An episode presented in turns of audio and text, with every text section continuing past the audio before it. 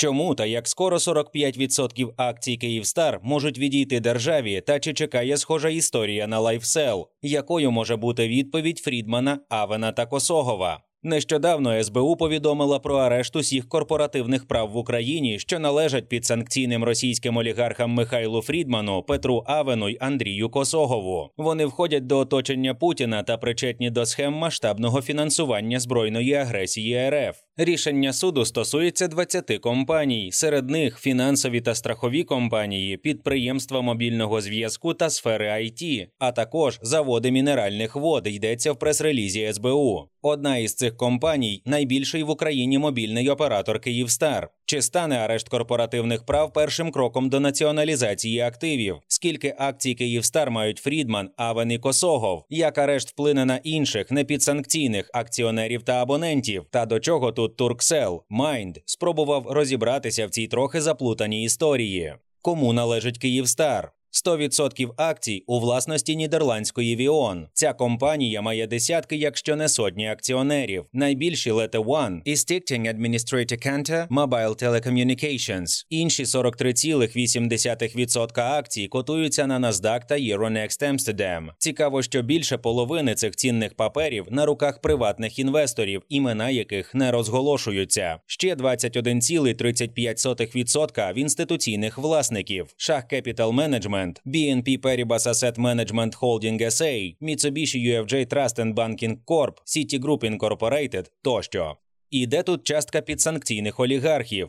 У LetterOne. Цю інвесткомпанію заснували в Амстердамі Михайло Фрідман, Петер Авен, Андрій Косогов, Олексій Кузьмічов і Герман Хан 2013 року. Одразу після продажу свого активу ТНК BP Роснефті. Зараз LetterOne не публікує структуру своїх бенефіціарів. Розрізнені дані Віон, західних та українських медіа підказують, що у Косогова 47,23%, Фрідмана 37,86%, Авена 12,5%. 0,8% акцій у трьох компаніях Lete One Investment Holding SA, One Core Investment SARL та L1T VIP Holdings SARL. Сумарно ця трійка володіє 97,9% акцій Lete One, які належать 47,9% Віон. Тобто опосередковано Косогов, Фрідман та Авен мають близько 45% у Київстар. Це якщо не рахувати приватних акціонерів на NASDAQ і Euronext Amsterdam та другого найбільшого інвестора Віон Stichting Administrative Ante Mobile Telecommunications. Отже, теоретично, щонайменше 45% акцій Київстар можуть перейти в держвласність. Наскільки ймовірне таке стягнення на практиці?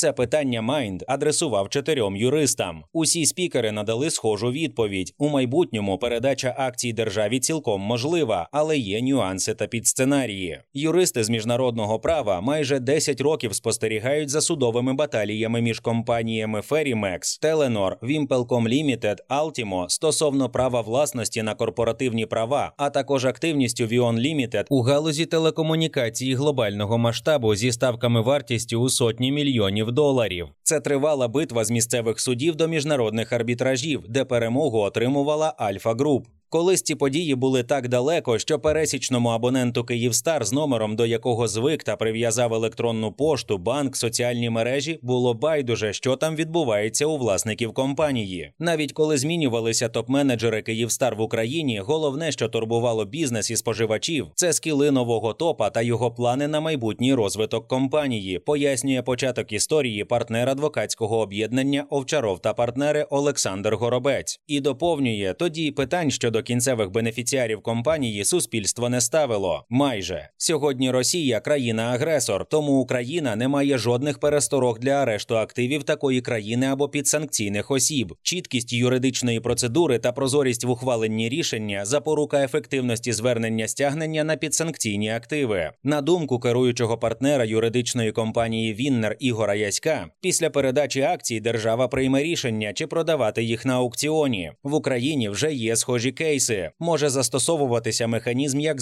Plaza. Який алгоритм дій? Радник, адвокат Arzinger Євген Дядюк роз'яснює, зараз в Україні є три способи стягнення активів резидентів країни-агресора. Перший примусове вилучення в рахунок відшкодування завданих збитків згідно зі спеціальним законом. Другий спосіб стягнення активів підсанкційних осіб згідно із законом про санкції. Третій у рамках відкритого кримінального провадження накладається арешт. Далі активи передаються в управління АРМА з можливою подальшою конфіскацією за вироком суду. У цій історії швидше за все поки що використовується третій шлях. У рамках кримінальної справи висунуто підозру трьом підсанкційним особам і накладено арешт на корпоративні права. Арешт проводиться для знерухомлення активів, тобто він не дозволить акціям змінити власника в непередбачений спосіб. Звернення стягнення активів на користь держави можливе після вироку суду. Коли це може статися через місяць або декілька років, наразі прогнозувати не варто. Багато залежить від процесуальної логіки органу досудового розслідування, пояснює дядюк. На думку адвоката, партнера юридичної компанії VB Partners Дениса Шкаровського, згодом держава може підключити і другий спосіб. Наша компанія брала участь у трьох процесах щодо націоналізації активів. Алгоритм був приблизно однаковим. Якщо до особи застосовано санкції, мін'юст має право подати позов щодо націоналізації зі стягненням майна в дохід держави та звернутися з окремим клопотанням до суду про арешт і заборону вчиняти певні дії щодо цього майна. Тобто, вірогідно, що згодом буде накладено й другий арешт.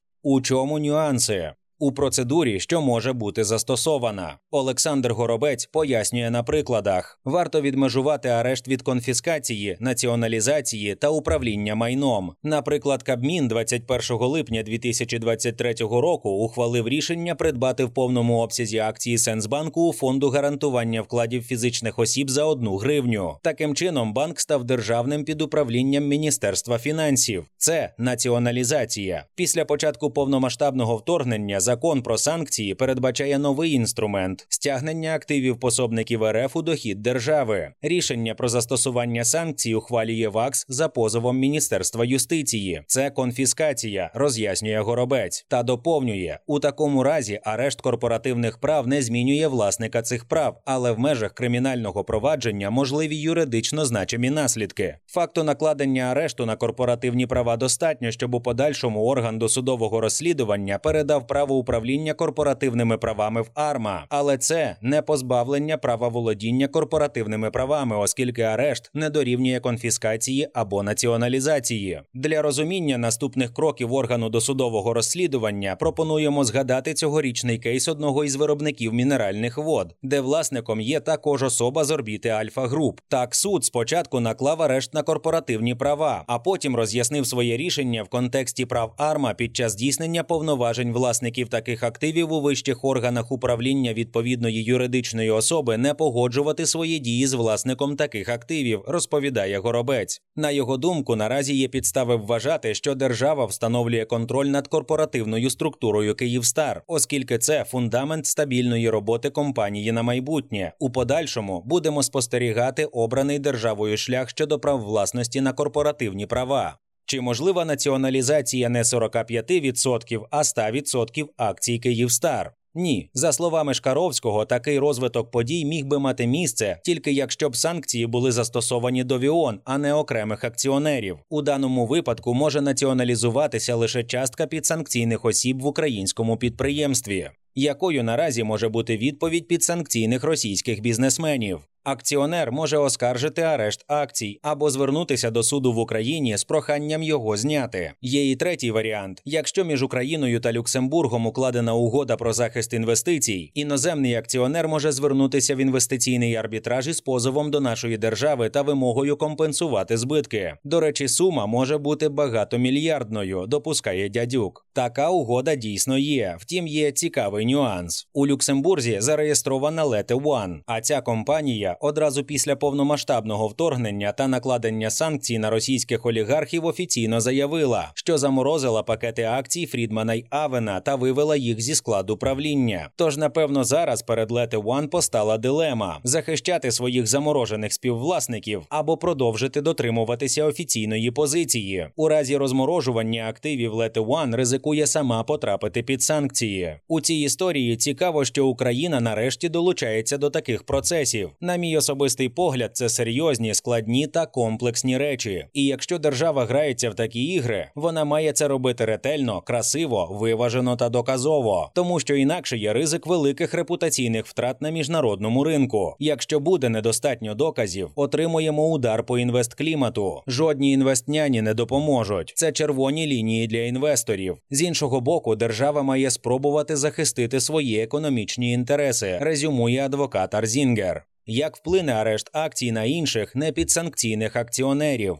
СБУ запевняє, що накладення арешту на корпоративні права українських компаній не впливає на захист інтересів іноземних інвесторів і власників часток корпоративних прав, не перешкоджає їх господарській діяльності та можливості отримання дивідендів. З цією позицією згодні опитані майнд-юристи. Прямого впливу зараз не буде. Для інших акціонерів загрози немає. Націоналізованою може бути тільки частка підсанкційних осіб. Єдине можливе часткове розбалансування, поки триватиме передача акцій державі, вважає керуючий партнер юридичної компанії Winner. Втім, можливий опосередкований вплив. Арешт акцій автоматично знижує кредитний рейтинг і комплаєнс, може позначитися на результатах аудиторської перевірки тощо. До того ж, акції материнської компанії котируються на біржах, а той же NASDAQ вимагає розкриття негараздів. На 99% впевнений, що арешт може вплинути на капіталізацію і вартість акцій VEON, пояснює Дядюк та наводить наводить приклади Ferrexpo та Milkiland. Наразі значного обвалу акцій VEON на NASDAQ та Euronext Amsterdam немає. Втім, VEON ще не сповістила своїх акціонерів про арешт акцій. У Київстар кажуть, що поки що ні материнська компанія, ні оператор не отримували офіційних повідомлень від українських органів влади та судів. Цікаво, що близько місяця тому гендиректор Віон Груп Каан Терзіоглу вже звертався до інвесторів із заспокійливим листом. Ми помітили, що обсяги торгів нашими акціями акціями є надзвичайно низькими й отримали звіти про те, що деякі брокери довільно відхиляють замовлення на придбання акцій Віон. Дозвольте мені ще раз повторити, що Віон є глобальною компанією зі штаб-квартирою в Амстердамі, яка котирується на фондових біржах NASDAQ і Euronext Амстердам. У нас немає мажоритарного або кінцевого контрольного акціонера, і як публічна компанія ми маємо різноманітну базу інвесторів, зокрема інвесторів зі Сполучених Штатів, Євросоюзу та Великої Британії. Британії. Ми працюємо на шести ринках, що розвиваються, включно з Україною. Ми також перебуваємо на завершальній стадії виходу з Росії, оголошеного 24 листопада 2022